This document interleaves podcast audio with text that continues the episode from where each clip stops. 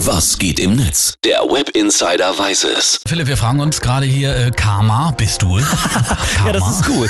Brasiliens Präsident Bolsonaro hat sich nämlich mit Corona infiziert. Ja, Bolsonaro hatte Corona ja immer als kleine Grippe abgetan und hatte letzte Woche auch noch gefordert, dass die Maskenpflicht in Brasilien komplett wieder abgeschafft wird. Tja, im Netz herrscht dementsprechend natürlich jetzt Schadenfreude.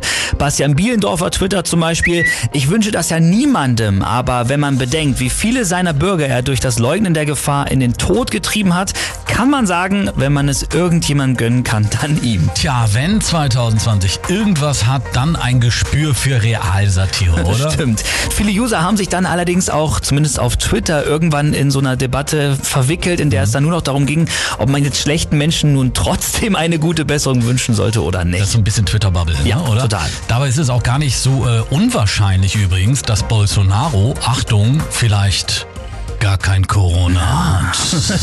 Das glaubt zumindest auch der User Dr. Wu. Der schreibt nämlich eigenartig, dass alle Bolsonaro glauben, dass er Corona hat. Ich würde das zumindest erheblich in Zweifel ziehen, denn ihm traue ich zu, mit einer Corona-Fake-Performance seine eigene These von ist nur eine kleine Grippe eben beweisen zu Schönes wollen. Posting. Ja, Ja. in spätestens zwei Wochen wissen wir mehr. Ich finde ja, äh, dass man bei der Meldung ruhig mal so ein kleines bisschen, siehste, hätte mal auf Papi gehört, empfinden kann, oder? Ja, finde ich auch. Aber trotzdem gute Besserung und natürlich eine erkenntnisreiche Corona-Infektion. Lektion